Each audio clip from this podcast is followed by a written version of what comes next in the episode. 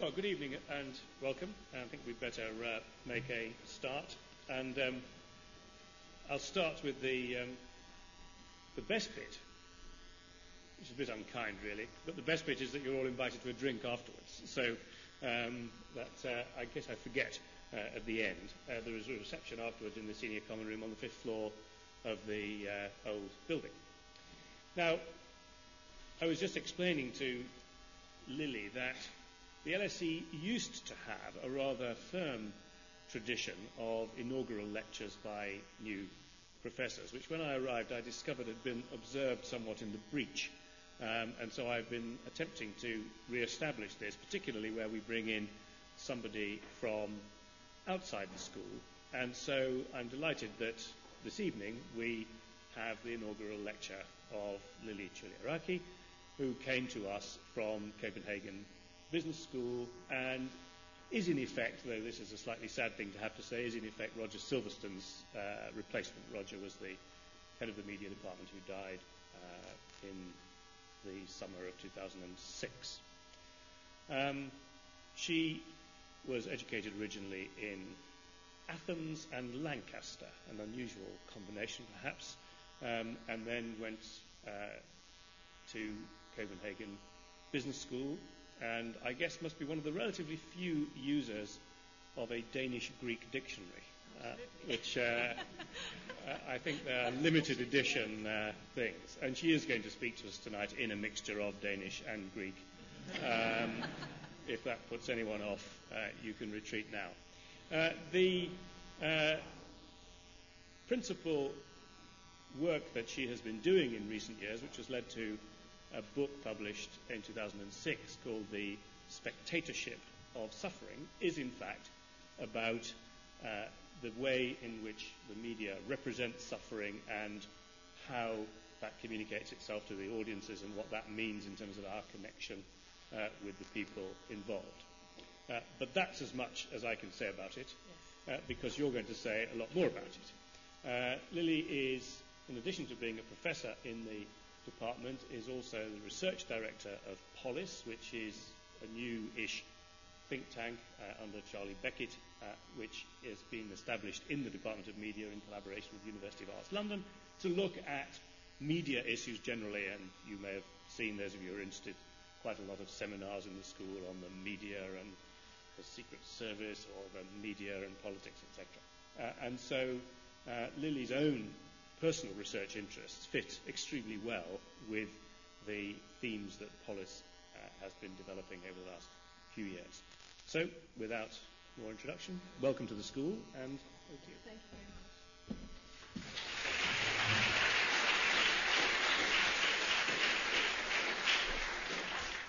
Well, this was a very accurate introduction. Actually, I will be uh, speaking about Danish and Greek, but not in Danish and Greek to your relief, I suppose. Um, it's a great honor and a great pleasure for me to be here. I'm going to start st- straight away because uh, we have a tight schedule and I have to leave some time for questions as well. So uh, let me just begin by showing you a picture of uh, Michael Buerk. Uh, reporting here from Ethiopia in October 1984 on the victims of famine that drove 800,000 people to death um, 25 years ago. Now, this report was a watershed report. It was shown in more than 450 stations around the world and is still thought to be a turning point in at least two ways. On the one hand, it triggered uh, Live Aid and Bob Geldof's and others 50 million uh, pounds of aid donation to Ethiopia. It also, partly because of Live uh, Aid, uh, reminded us of the awkward, or should I say painful, condition of our times. That confronting the reality of distant suffering is confronting ourselves with the limits of the ethical and political legitimacy of modernity. Distant suffering on our screens was then and still is now a reminder of a world divided into zones of poverty and prosperity. of danger and safety, and persistently raises the question of what to do, even if in daily life we tend to forget that question. But at the same time, this report also ignited a different debate about the ways in which suffering is portrayed in Western media. It was welcome for its uh, shock effect, which made people care and raised money for the Ethiopian emergency. It was criticized for this same shock effect, for perpetuating a stereotypical image of Africa as a continent of death and war, for turning suffering into a spectacle for consumption in the mega screens of Live Aid concerts, for ultimately bringing compassion fatigue among audiences of the West. No more pictures of dying African children, please. Both these outcomes of the picture and of the reportage, the practical action on suffering on the one hand, and the debate about how the media show human pain, throw into relief the power of the visibility of suffering in the news, a controversial and ambiguous power. This is the kind of visibility that inevitably questions, raises the question of what to do, the practical appeal, and simultaneously makes a moral claim as to how we relate to distant others, who it is important to care for. The Michael Buerk report has admittedly been uniquely successful in both respects, both in terms of its practical appeal and in terms of its moral claim. But this is rare. Indeed, if the power of the visibility of suffering in the news is ambiguous and it is controversial, this is precisely because the practical question of what to do is not always connected in a straightforward manner to the ethical question of who should I care for? Who should I do something about? And this is really what my talk is all about. It is suffering as public communication that tells us who to care for by addressing the question of what to do in selective ways. Sometimes telling us that action is possible, or rarely even necessary but most often reassuring us that action is irrelevant to our everyday lives. So, in some way, I revisit some of these uh, issues about stereotyping and dehumanizing others, and similar tensions between raising awareness and compassion fatigue uh, that this debate raised, but from a contemporary perspective.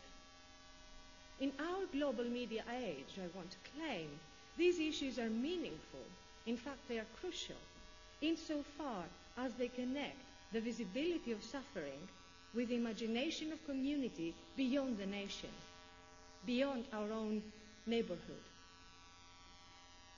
And there is indeed a lot of talk today about us belonging to a global village, about the reality and the moral imperative of a cosmopolitan imagination.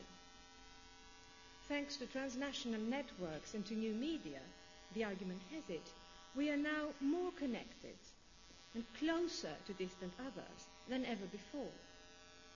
And this brings with it an awareness of just how interdependent our lives and fates are on this planet. And it brings about also a new sense of responsibility towards these others. But the questions are what kind of awareness? What kind of responsibility? So what I'm going to do in a minute is take us through examples of news broadcasts uh, on suffering. And what I want to do is to look at the different ways in which these broadcasts manage the visibility of suffering, and in so doing, I want to show they already respond to the question of what to do.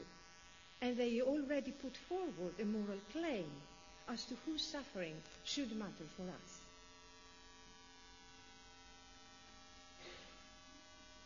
In this sense, the discussion on the management of the visibility of suffering, which is my topic today, is also at the same time a discussion about what kinds of people the media imagine us to be. And they do so every day through their news gathering techniques, their conventions of reporting, their standardized narratives, and their use of imagery, their editing procedures. News editing is law, says Roger Silverstone in Media and Morality, to convey just that sense of power that journalists have in cutting and pasting different versions of world events for us.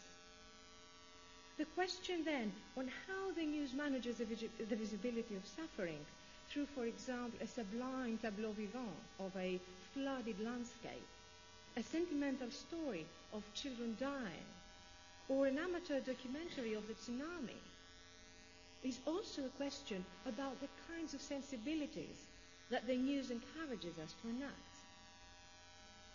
For the cultural representations and aesthetic tropes that the media use, let me paraphrase Clifford Geertz here, are not merely reflections of pre existing sensibilities, he says.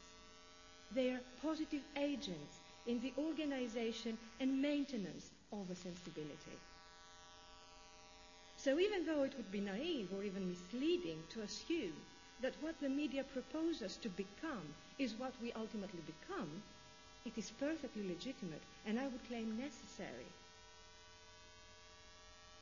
to say that the media, as other types of public spectacles in different historical times, contribute to who we are by routinely performing certain ways of thinking, feeling, and acting that we as audience may or may not take up.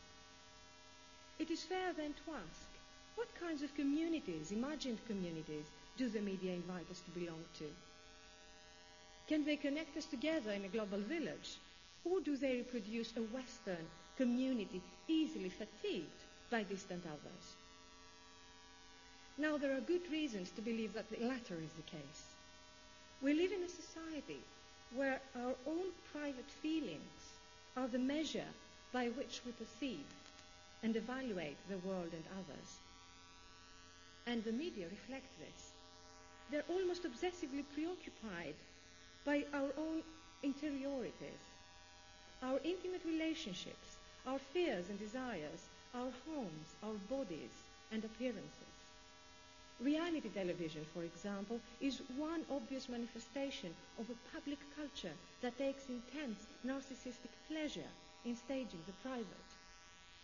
The news, formal and detached from emotion, as it often, often appears to be, becomes part of that society, uh, society of intimacy insofar as it reserves the potential for emotion for our own sufferers and leaves the faraway others outside our horizon of care and responsibility.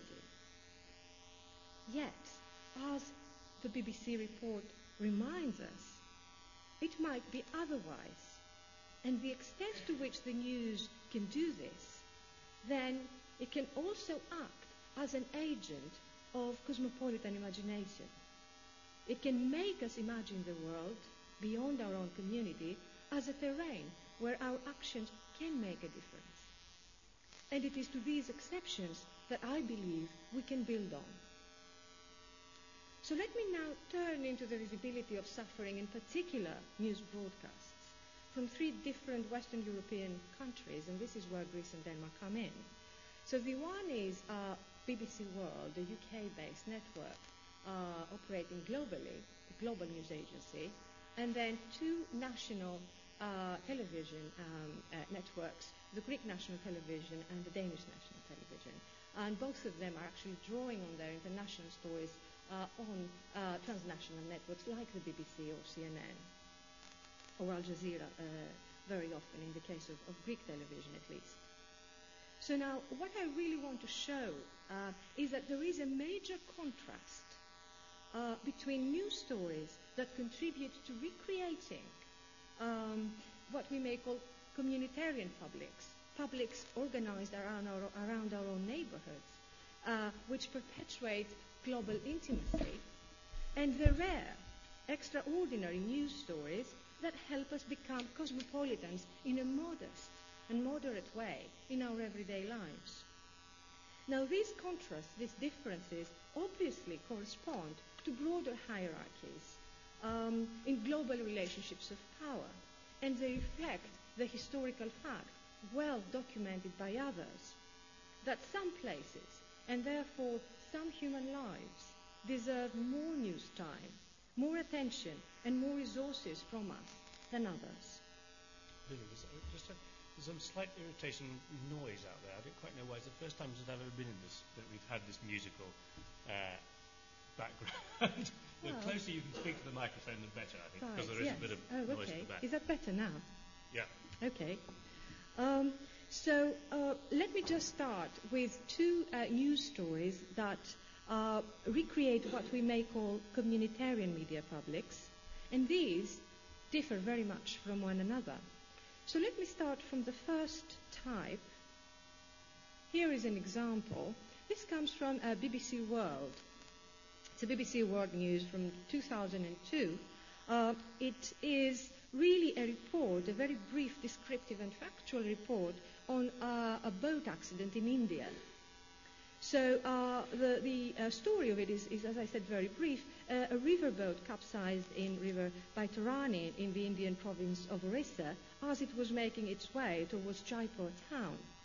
Forty people died, most of them school children, on their way from school.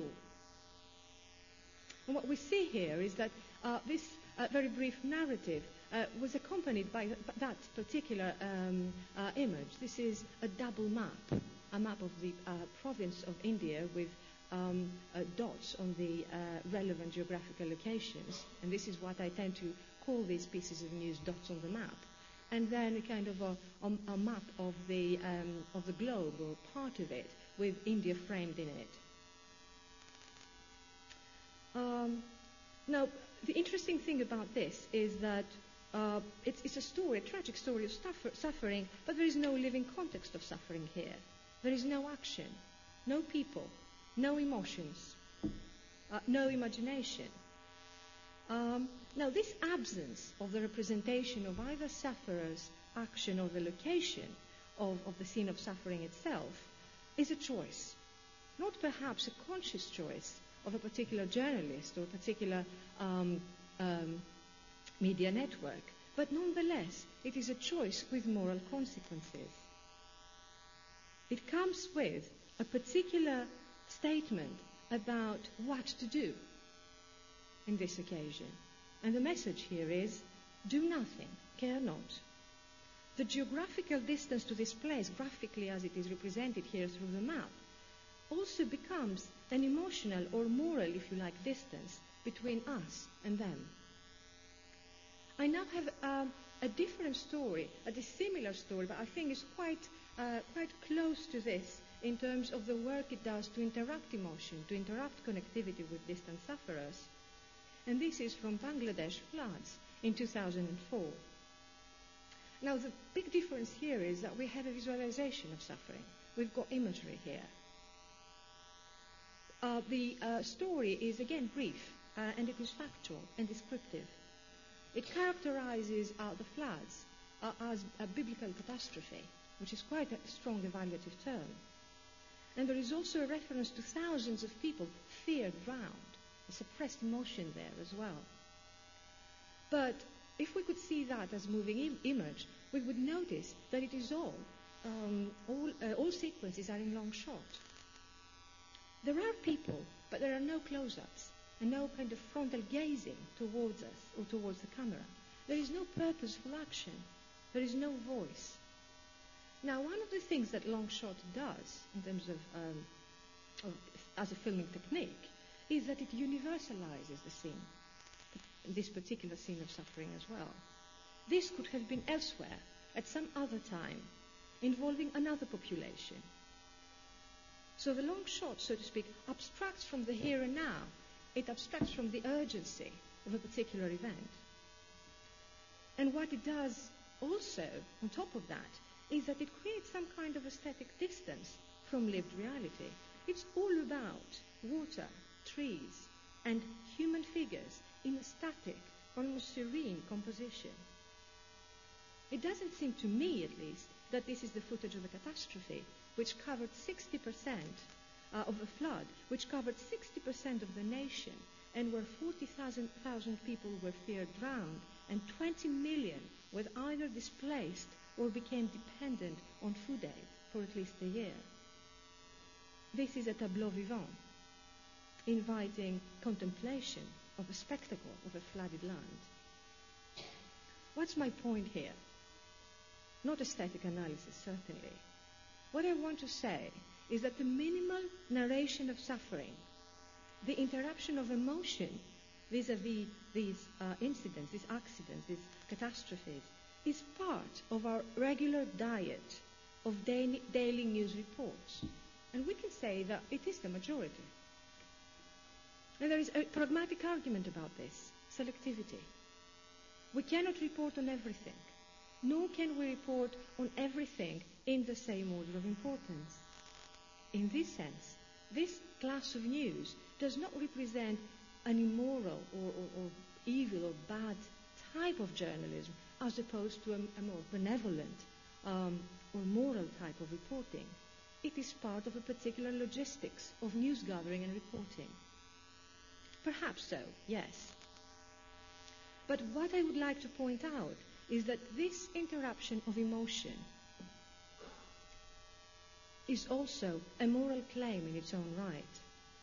It reminds us that emotion is a scarce resource and that part of the capacity of news to present the world to us is its capacity to reserve the potential for emotion for some other sufferers, not them, and to locate these outside our own community of belonging and to place their suffering beyond the remit of our own action.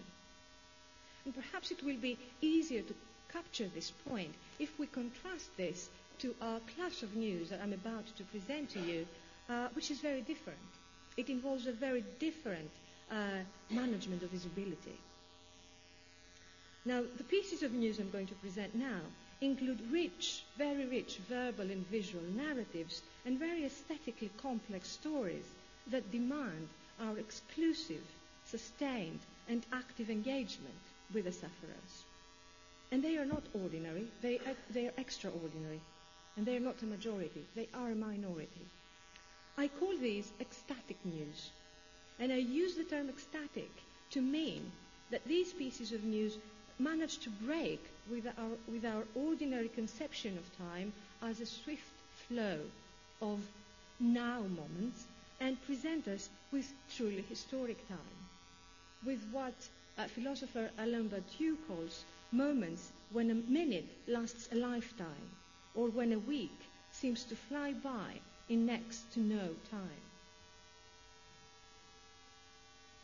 Ecstatic here captures our shock and disbelief at the moment of the second plane crash on the World Trade Center, a moment when a minute seems to last a lifetime. Now, in terms of news conventions, what this means is a move from the ordinary broadcast, the news broad, the daily broadcast, to the live footage, to an uninterrupted flow of images and stories with various degrees of emotional power. And here are three sequences from the uh, Danish national television channel on that day. So the first one captures something very specific, something very specific about this event. It presents us with a right here, right now quality of events. Here is the Danish panel in the Copenhagen studio discussing events as they are unfolding minute to minute. And there is a direct phone link to the Danish consul in New York, uh, giving his own account as an eyewitness of the chaos and mayhem in Manhattan, uh, Manhattan in those hours. And that was interrupted suddenly when the first pictures came through to the Copenhagen studio showing us uh, some um, scenes from in after the uh, collapse of the towers with ambulances uh, uh rushing through the streets. The, obviously, the camera is covered in white dust, people trying to get away um, uh, from, the, uh, from the scene there um, we've got a, um, a sequence as part of the live footage where we are witnesses of events as they are unfolding and unfolding in real time.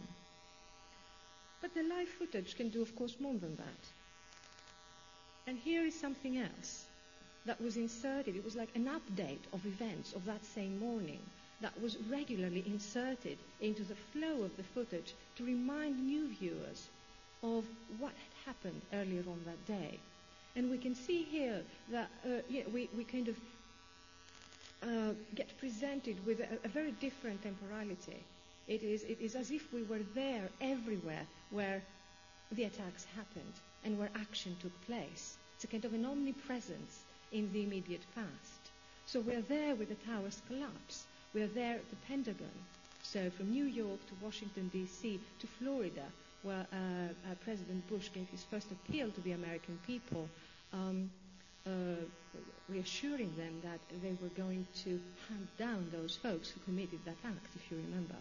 So what happened there with a kind of cutting and sequencing of these particular events, and particularly with the uh, Bush speech being uh, inserted there for verbatim, is that we already have an attempt to provide cohesion and causality in this event. So if the previous sequence was about positioning us as witnesses of a catastrophe here and now, this is about positioning us in the first attempts to write September the 11th as history.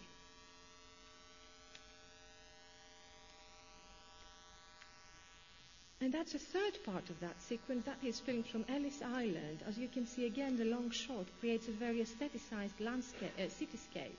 Now the Manhattan in grey smoke. What happens here again, we are very much removed from the urgency of the here and now. There is an, an analytical temporality opened up, which provides us with the option for some contemplation. And indeed, the voiceover of this is the expert panel that we saw in the first uh, sequence, debating tentatively debating the causes and consequences of these events. So this is really a hectic alternation of genres, a multiple flow of images that enable us to engage with the scene of suffering in multiple ways, to empathize, to denounce, and to reflect on the suffering. And importantly, sufferers appear to us as thoroughly humanized and historical beings people who feel, reflect, and act on their fate. In short, people like us. With them, we identify. What we recognize in them is the same quality of humanness that makes us feel pain, terror, or vulnerability. And we are united with them in denouncing these evildoers. And I remind you here of Le Monde's uh, uh, headlines on the 12th of September 2001 We are all Americans and we are united with them in supporting the benefactors.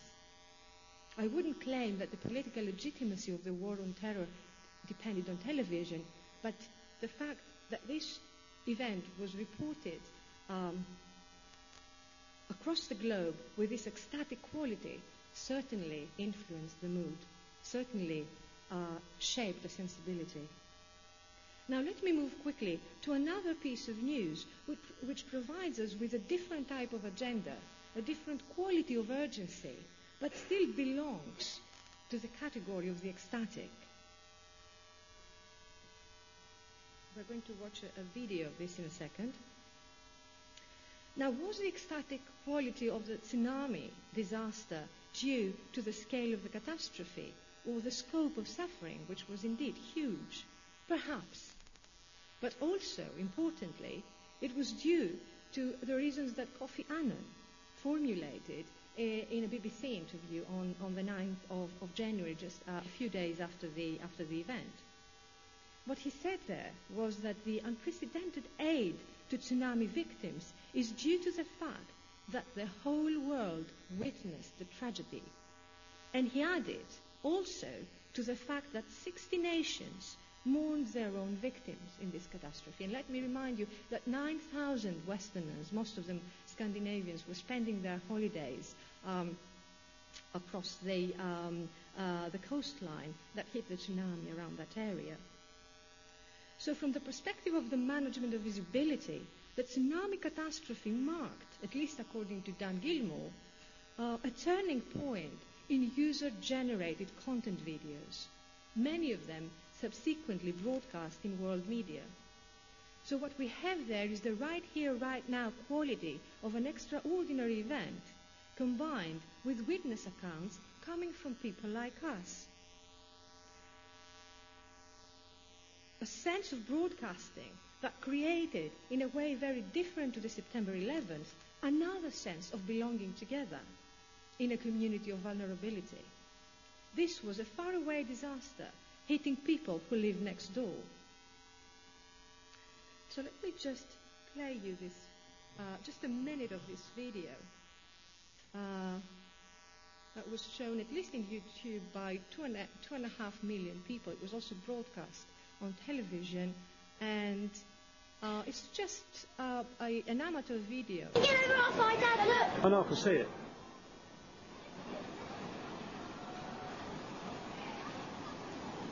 Whoa, that is...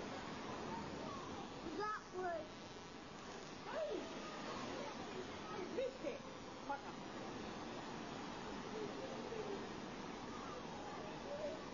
You got a battery, Kay? Yeah. This one's running out.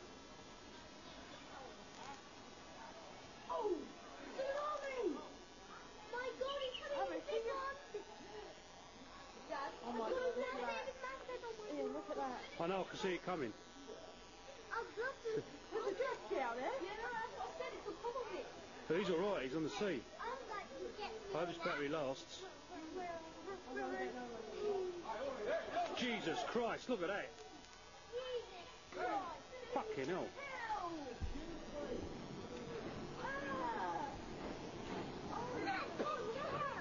I know, I can see it. That wave is a good 15, 20 feet tall. Easy.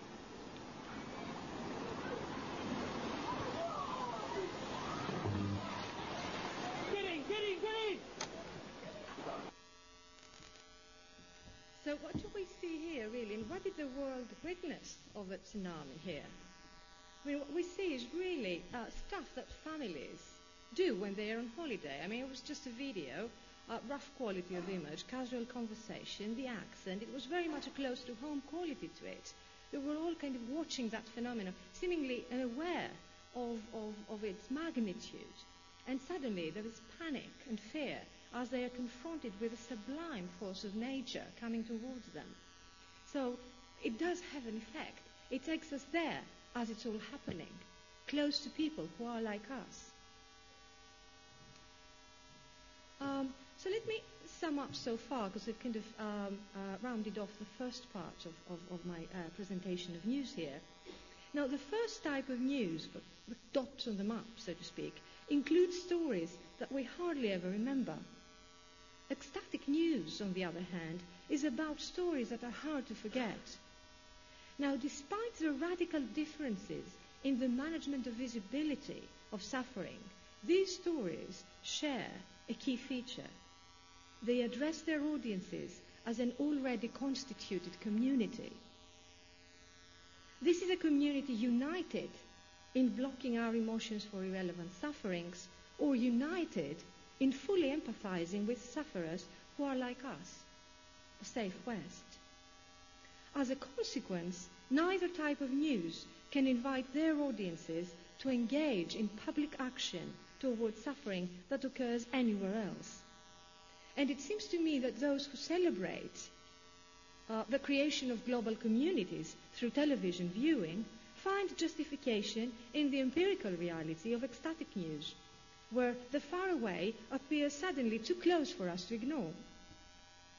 And those concerned with compassion fatigue, on the other hand, no more of the African children dying, at least partially, and I'll come back to that, find justification in the empirical reality of those news where suffering might be visible, but nobody appears humane enough to move us to response.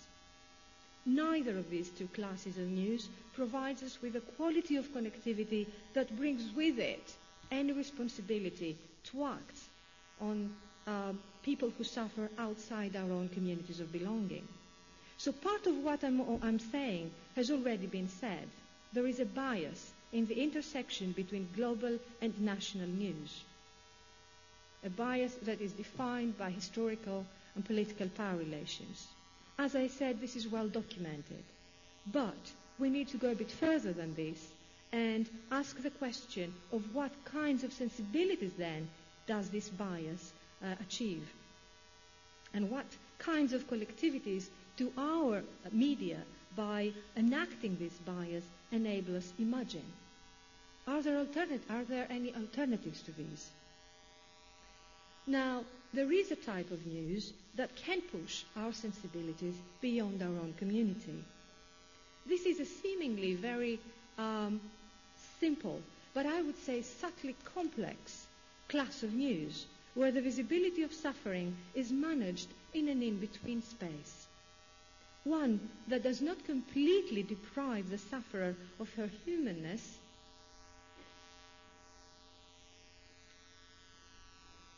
nor does it render that sufferer completely sovereign, thoroughly humane. And the key feature of this class of news is that it incorporates in its story of suffering the demand for action. And this is why I call it emergency news. And let us have a look at a couple of examples, both coming from Greek television this time. Now, this is a piece on the economic crisis that hit Argentina in 2002, with famine deaths occurring um, uh, in the poor province of Tucumán, especially among uh, young children. Now, this piece of news informs us that these children are dying of hunger and that their gaze does not leave us space for complacency. It also refers to Hilda Duhalde, who was then the First Lady of the country, her self help programs for the poor, and then mentions the fact that US aid arrived too late and it was of too bad a quality to be used by the Argentinians, who were then angry at the US. And that's it. That's what the story says.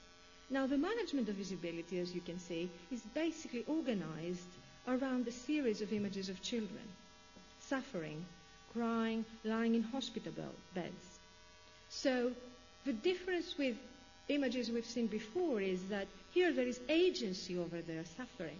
There are hospital, hospitals. There is a government.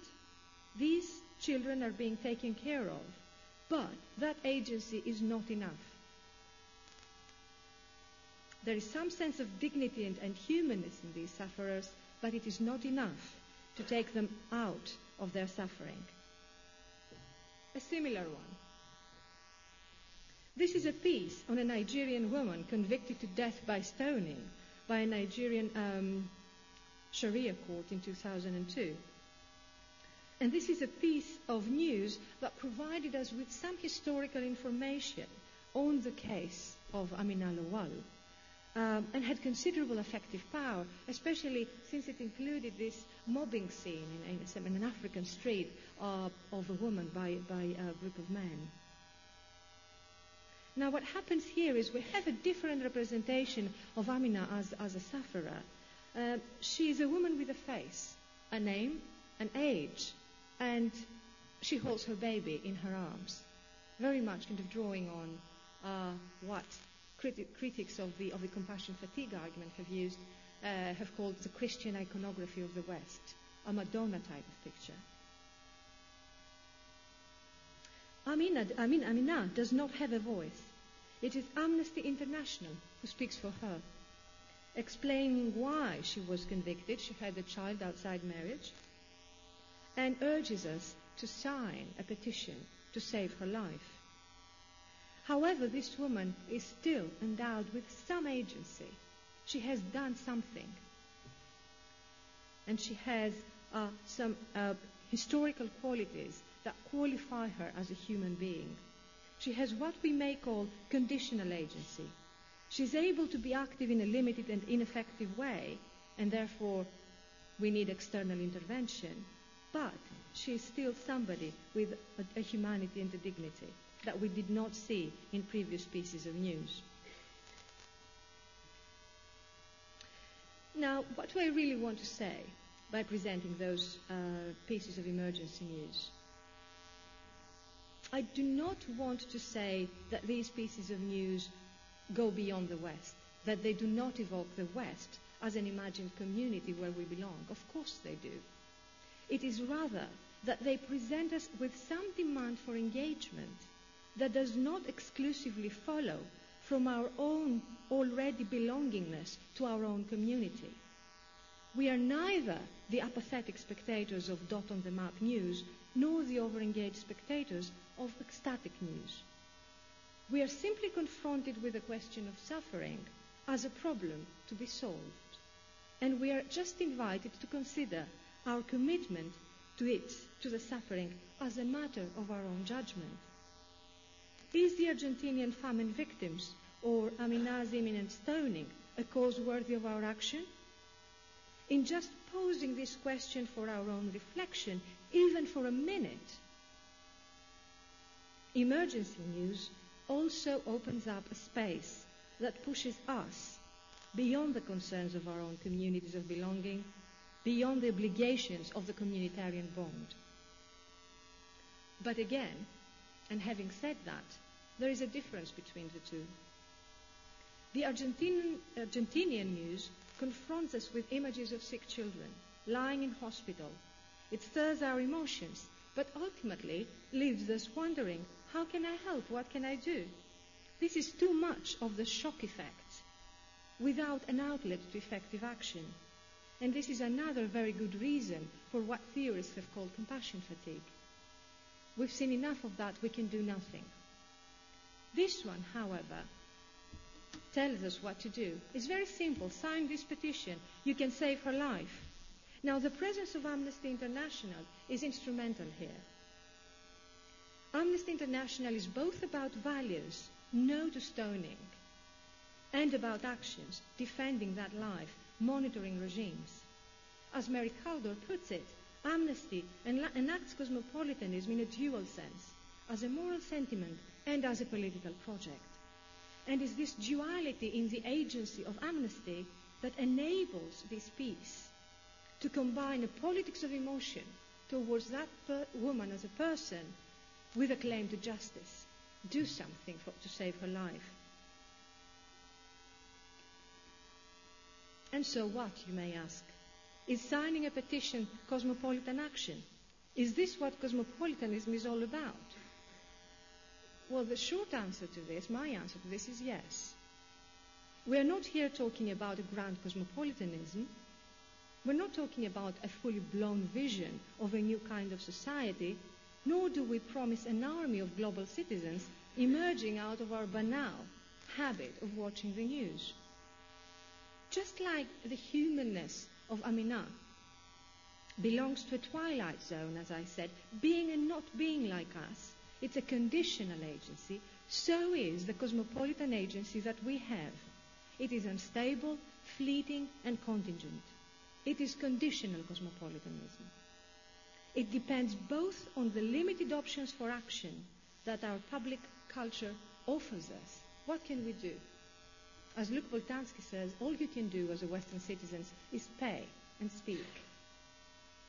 You can donate money, you can adopt a child, you can perhaps contribute to a, a telethon, and you can speak out. You can go out in a demonstration, write a letter to the editor, or sign a petition. But historically speaking, in modern European Western democracies, the options for action for citizens are limited. So conditional cosmopolitanism is constrained on that, on that level. And it is also constrained on another level. This is mediated suffering. What it demands is action at a distance. There is so much you can do as a citizen in our societies, and there is so much you can do on suffering that you watch on television. So conditional cosmopolitanism does not presuppose a radical shift from the management of visibility that we have followed so far in all these pieces of news. It is just a, shut, a subtle shift. It presupposes a proposal to take responsibility, to speak or to pay in ways that may make a real difference to, people, to people's lives, as it has indeed done in Amina Lawal's case. It is about news that neither block emotion, as we have seen, nor stir emotion and leave us with the sentimentalism of the shock effect. None of this can do anything. They can, all they can lead to is compassion fatigue. Conditional cosmopolitanism is rather about a subtle balance between feeling for and reflecting, re- reflecting on each individual case of suffering that journalists have already deemed worthy of our attention. Now, this is an option that audiences may or may not decide to take up, but at least there is this option. They can have that choice. This reflexive and low key disposition shapes, I believe, the kind of cosmopolitan figure more generally that we can pragmatically expect of our media today. A figure of moderate feelings and moderate actions. Someone sufficiently aware of some big issues, but not really the fully informed citizen, as some people aspire us to be. Someone with a fleeting sense of responsibility whenever we judge the cause to be right, but not fully present emotionally in the act of protest or the act of philanthropy. Someone with values, somebody who believes in projects of justice, but is not necessarily committed to grand narratives on, of political and humanitarian activism.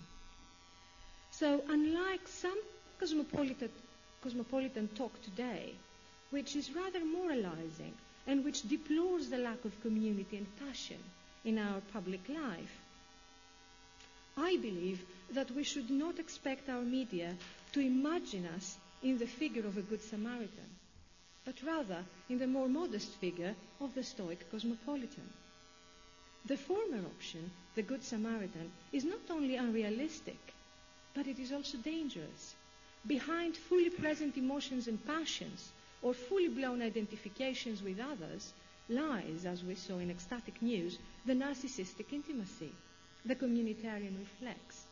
It drives us to care for others who are like us. Now, given that emotions are a scarce resource, we cannot care about every single sufferer in the same way at all times. But what we can expect from our media is that they can at least make sure that we care for the right people at the right time. We expect from our media that they can remind us of this simple fact our actions may be more relevant and effective when they're oriented towards those who are in need, precisely because they do not share our own humanity, rather than towards others like us. And social solidarity as a cultural and political sensibility, rather than a fully blown political project of the Socialist International of the past, so social solidarity as a cultural political sensibility is a necessary dimension of the cosmopolitan project. And this is because, in my view, cosmopolitanism is not only about transnational governance or post national uh, political constellations or whatever else people like Habermas, for example, would argue. It is also about the power of the media to stretch our concerns beyond our own local perspectives. And the importance of journalists and of NGO practitioners in this process of creating that cosmopolitan imagination cannot be emphasized enough. Now, what I talked about today was the power of the visibility of suffering in the news. This, I said, is an ambiguous and controversial kind of power. And I showed one important reason as to why this is so. It is a positive power because it brings us closer to human pain and confronts us with the responsibility of what to do to improve the lives of vulnerable others. It is negative because it only poses the question of what to do when the moral claim to a better life is reserved for sufferers who are like us. Whereas others, notably the UNESCO, but also scholars like uh, Annabelle Sreberny, uh, Stanley Cohen, Jim Thiedt, and of course Roger Silverstone, have raised similar questions, uh, looking at the bias in global information flows, looking at the decline in foreign reporting or in the hierarchies of place and human life in our media. I talked about this from the perspective of how the management of the visibility of suffering raises acute questions regarding our emotional identifications and the imagination of community in our global age. I have already emphasized the responsibility of journalists in the process. Though obviously this is not the whole story, and journalism is a whole economy of institutions, practices, and cultures. Now, if there's anything to, re- to iterate in this context, this is that news are formed before they are gathered, as Jacques says, and to call for journalists' reflexivity over the ways in which they manage the visibility of suffering. But here at the LSE, in the Department of Media and Communications, and at Polis, our think tank on journalism and society, we do more than this. We practically address the questions of reflexivity. We generate debate and we engage with journalists and scholars across a range of issues on the, on the role of journalism in social life. Polis was conceived and set up by Roger Silverstone, who sadly left us early. But his vision on the media polis, the global space of appearance, the appearance of suffering and of evil, is still with us. It inspires us to continue placing questions of ethics and the public life at the center of our research and our debates on journalism. And by way of conclusion, I would like to draw on what I said and on that broader agenda to inform you of just one single element of our intellectual agenda at Polis, which is by no means exhaustive, but which is directly informed by um, what we've uh, discussed so far. So calling for journalistic reflexivity, as I have said, is good enough, but it is not the whole story. We need to go further than this. We need to start thinking about our public sphere, not only in terms of our own politics, or politics national or international, deliberative democracy, public service regulation, celebrity culture, which are all things Polis is doing and will continue to do. We need to push our understanding of the public sphere, spheres if you like, beyond our own zone of comfort and safety. We need to think about the public sphere as a space of vulnerability. Now, there is a strong line of political and feminist thinking that is doing precisely that, starting from Hannah Arendt to Nancy Fraser to Sara Ahmed to Judith Butler. As we are moving towards uh, transnational or even post-national, as they call it, constellations, it is precisely this sense of our mutual dependence, our openness to physical injury and symbolic harm, to death and mourning, that can become a new foundation for social and political integration. This is their argument, and it may be debatable for all sorts of reasons. But for us here, talking about the media, well, the media are already, already doing this. Our imagination of the world is primarily an imagination of the vulnerability of others, and sometimes of ourselves. So, what we can research and what we can debate is whether the media address the moral deficiencies of global inequality by giving access, voice, and fair visibility to those who need it most. Whether the media can, at least sometimes and in an imperfect way, act as what Silverstone would say, agents of hospitality. Now, this is uh, a key element in the Polis agenda today. We are launching a series of events on humanitarian communication.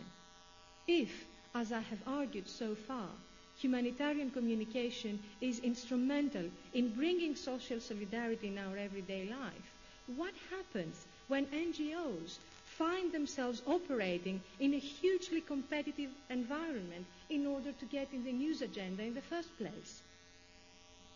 There is a clear tendency for humanitarian organizations today towards a corporate model of communication, towards turning suffering into a commodity package with celebrities, I've got a slide this, with celebrities, um, wristbands, and movies that are endorsed by uh, Amnesty International, like Blood Diamond with uh, uh, Leonardo DiCaprio um, as a protagonist.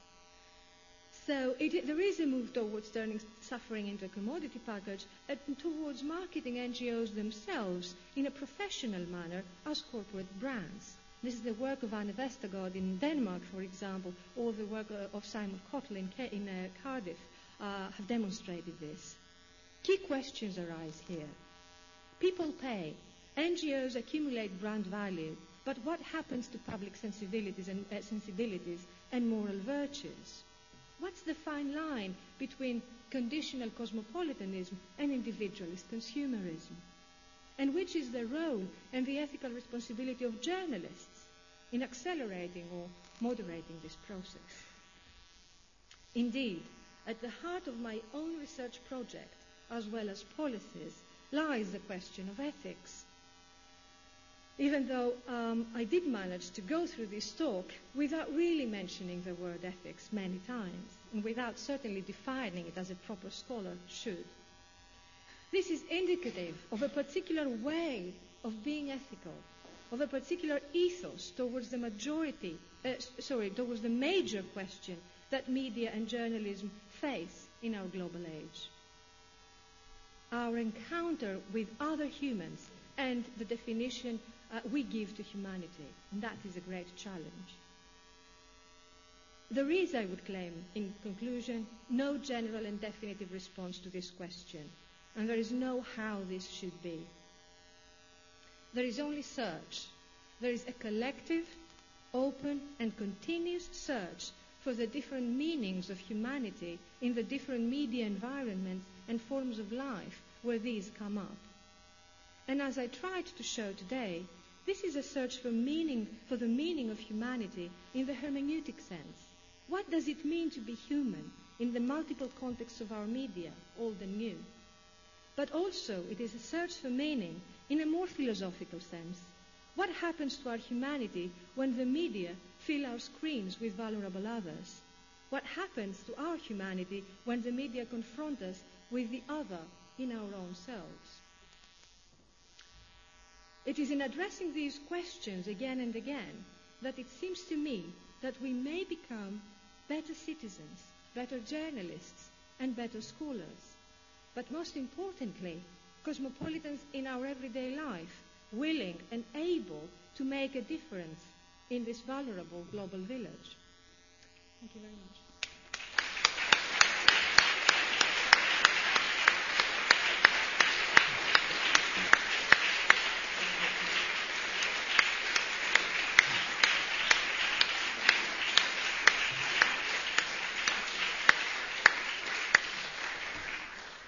If you're happy to take questions from there, there is an advantage that you can be seen from everywhere, whereas if you're here, you're sort of slightly uh, hidden. Thank you very much uh, for that.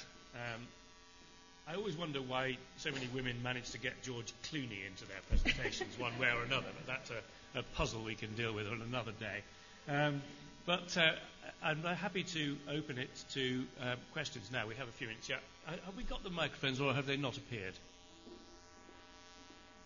Okay, you'll just have to stand up and shout.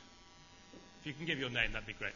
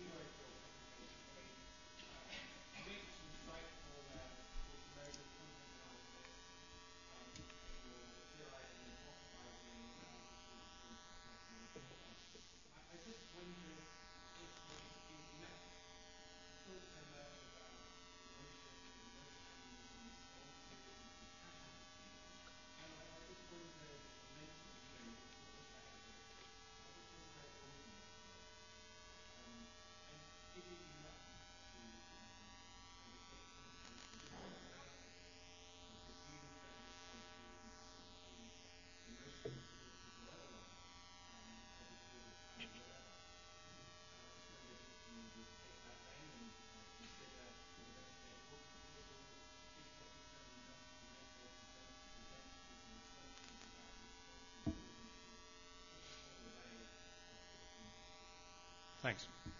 I Yeah. straight away? Yes. Well, thank you for your question. It's very pertinent. Uh, well, the answer is yes and no. Um, I think what I do is enough insofar as what I claim to do is to uh, address suffering as public communication, as a mode of address, as a way of, if you like, proposing dispositions for action. So it is a particular dimension of the public sphere and the dynamics of the public sphere that I am addressing by looking at messages, if you like. However, um, to do justice to your question and, and, and to the project that you're uh, bringing forth and representing, I do believe that it is necessary to also look at the ways in which these uh, proposals, these proposals, these messages, these recommendations, if you like, of the media are being taken up by audiences. And I think a more integrated, a fuller picture of where we are, a better diagnostic, if you like, claim of, of, of, of contemporary public life in terms of our um, uh, connectivities to distant others would include that dimension as well. But sometimes I feel that there is um, some kind of, um, you know, uh, unproblematic optimism about how much we can tell by just asking people about what they do. And it's as if what they say is necessarily what the public life or the public sphere is about. So I think that complementing the one with the other would be um, um, a prudent way to go about um, a further diagnosis of our condition. Thanks. There was somebody else just here. Yes, woman in pink. Sorry, I'm going to have to ask you to stand and shout again.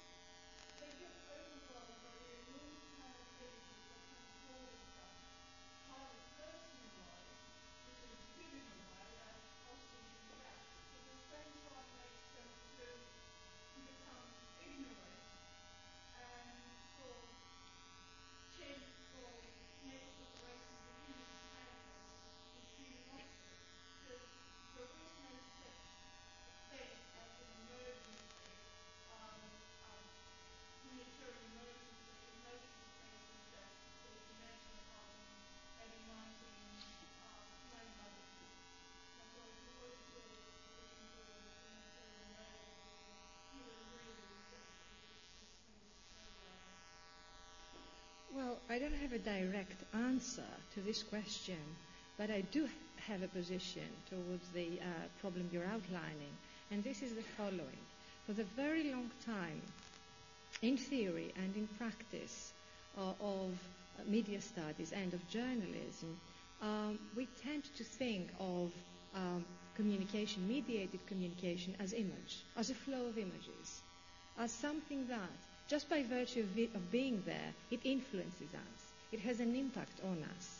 And a lot of the arguments, either about how global our world has become about the media, or there is also the, the, the negative argument, the more optimistic argument about how the media alienate us from the real world or alienate us from distant others, is based on that, I think, you know, in my view, very crude understanding of information flows as just a flow of undifferentiated messages.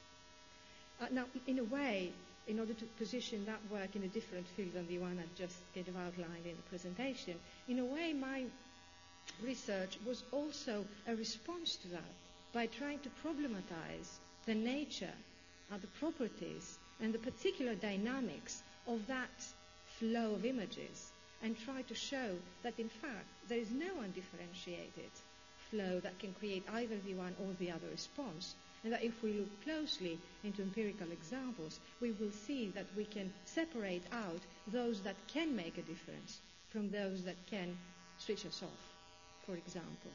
In terms of humanitarian communication, what I try to make clear is that we need a very specific management of the visibility of suffering that involves a personalization of the sufferer, so some measure of emotion into this, and second, a, uh, the voice of a global authority like Amnesty International to validate and to give a moral and a political weight uh, to the claim to justice.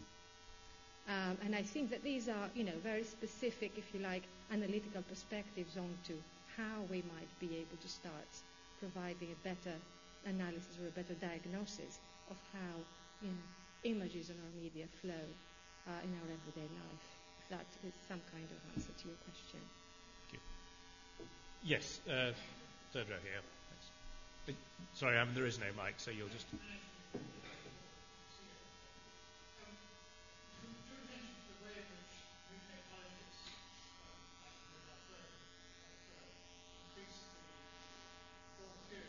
Absolutely, yes.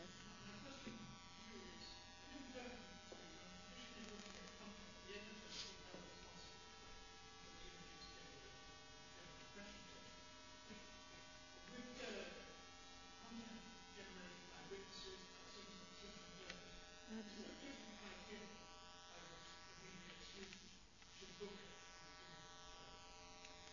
I think that's a great question. In fact, just to be completely sincere with you, that's a part of the talk that I had to take out because of, time constraints.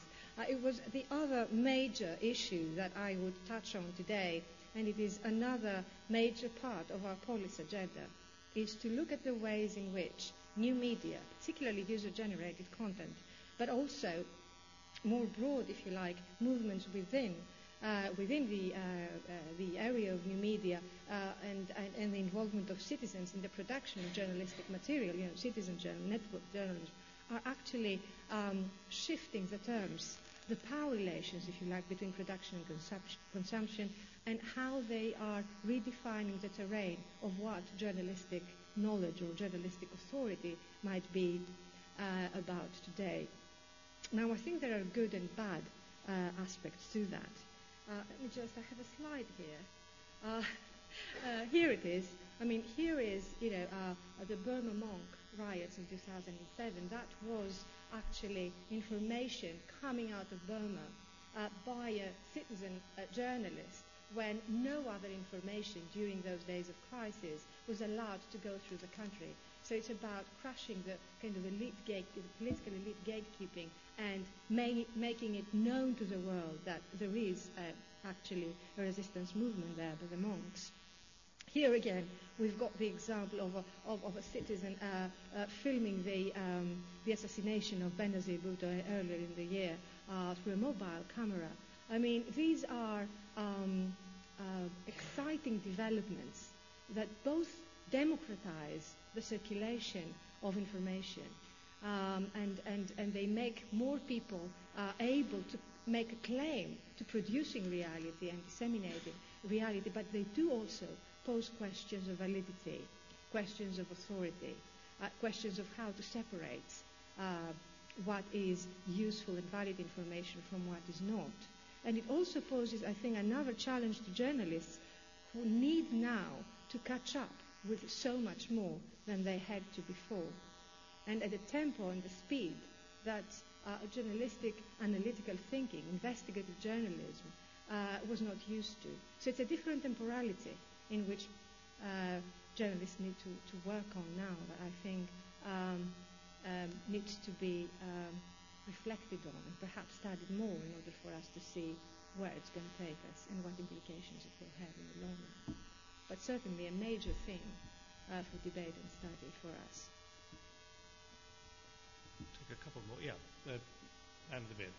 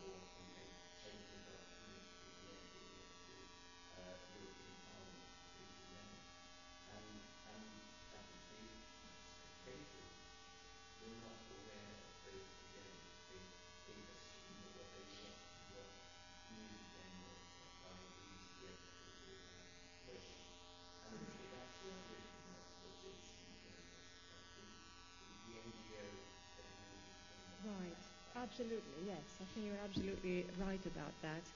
Um, I think there is also another um, um, element to that now. I think uh, even if that has been happening for some time, NGOs in a way kind of coming in and, and setting a, uh, an agenda and framing perhaps particular crises as humanitarian emergencies or whatever. Uh, I think what worries me more today is the fact that for humanitarian agencies to um, actually uh, get into the news agenda, they need to uh, resort to an increased and pervasive commodification of, their, of their messages. So instead of actually pushing these issues as NGOs into, into the news, they now need to push these issues as commodities, as celebrities, as part of a particular entertainment, uh, entertainment um, you know, uh, aspect of, of society, particularly uh, for younger audiences. So I think there is, you know, the relationship between media and NGOs is something that I'm going to get into uh, more uh, now uh, in the future. And I think the aspect you mentioned and the flip side of this that I am mentioning now is, is exactly the duality that needs to be um, explored more. There's someone just behind, yeah.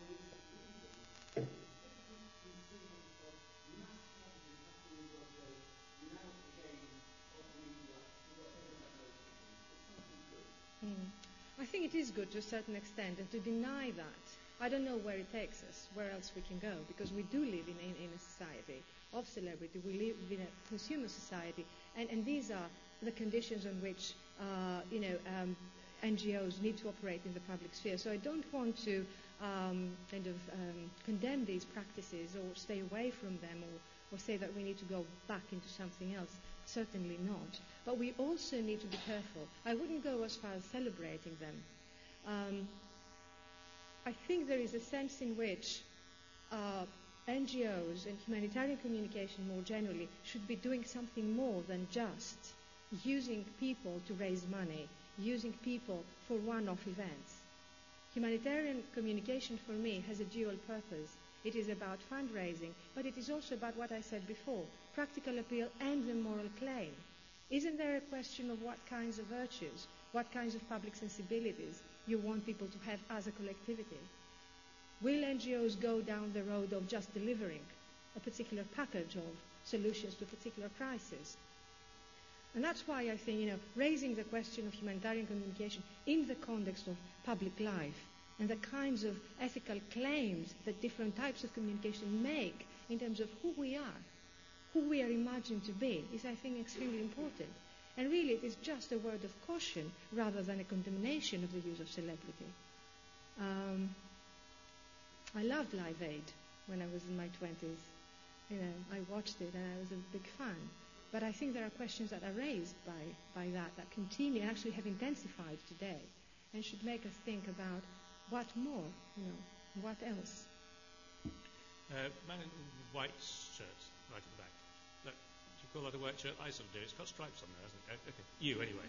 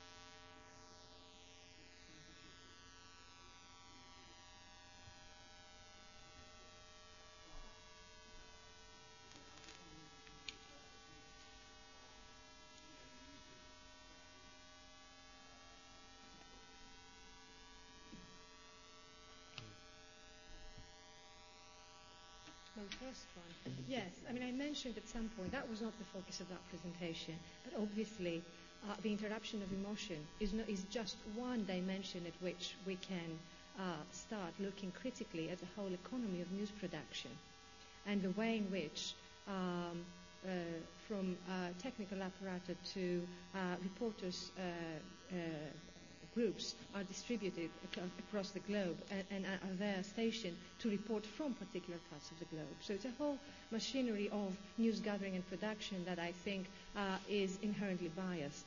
So the interruption of emotion is perhaps only the kind of discursive, if you like, visual uh, tip of the iceberg uh, of that. Um, in the book, in the spectatorship of suffering, I was actually contrasting uh, the representation of floods in Bangladesh with uh, the representation of uh, floods in Central Europe. Now, in terms of um, the magnitude of the catastrophe, uh, uh, the European floods uh, were not that bad. They were very bad, particularly because they threatened the kind of cultu- cultural heritage of some big cities in Central Europe. However, the, the news coverage of this and the, the kinds of agents, the infrastructure that was brought into supporting that in our own media was uh, immense. It was, it, was, it was more than emergency news for some countries in Europe, in Central Europe, and, and uh, definitely, I think, for, for, uh, for Denmark, uh, for a couple of days. It was almost ecstatic. And, and it is just really a contrast between, uh, between the reports uh, coming from two different world locations um, and, and saying that, well, okay, the journalists weren't there, the equipment wasn't there, um, and, and therefore the emotion wasn't there either. But isn't that part of the same problem? So that's, that's, uh, that's one question to this. And, and, and the other thing about, um, about the representation, different representations of suffering. Uh, is that your, um, your question? The taboos about showing death or, or, or not?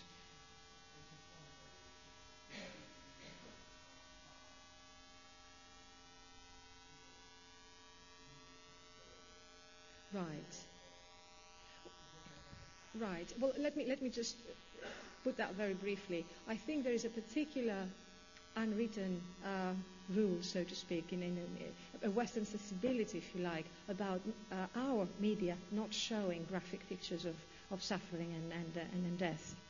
Um, and, and this is contrasted to other media which have a completely different code of, of representation and, and, where uh, gross pictures of, of, of, dead bodies and, and suffering can appear.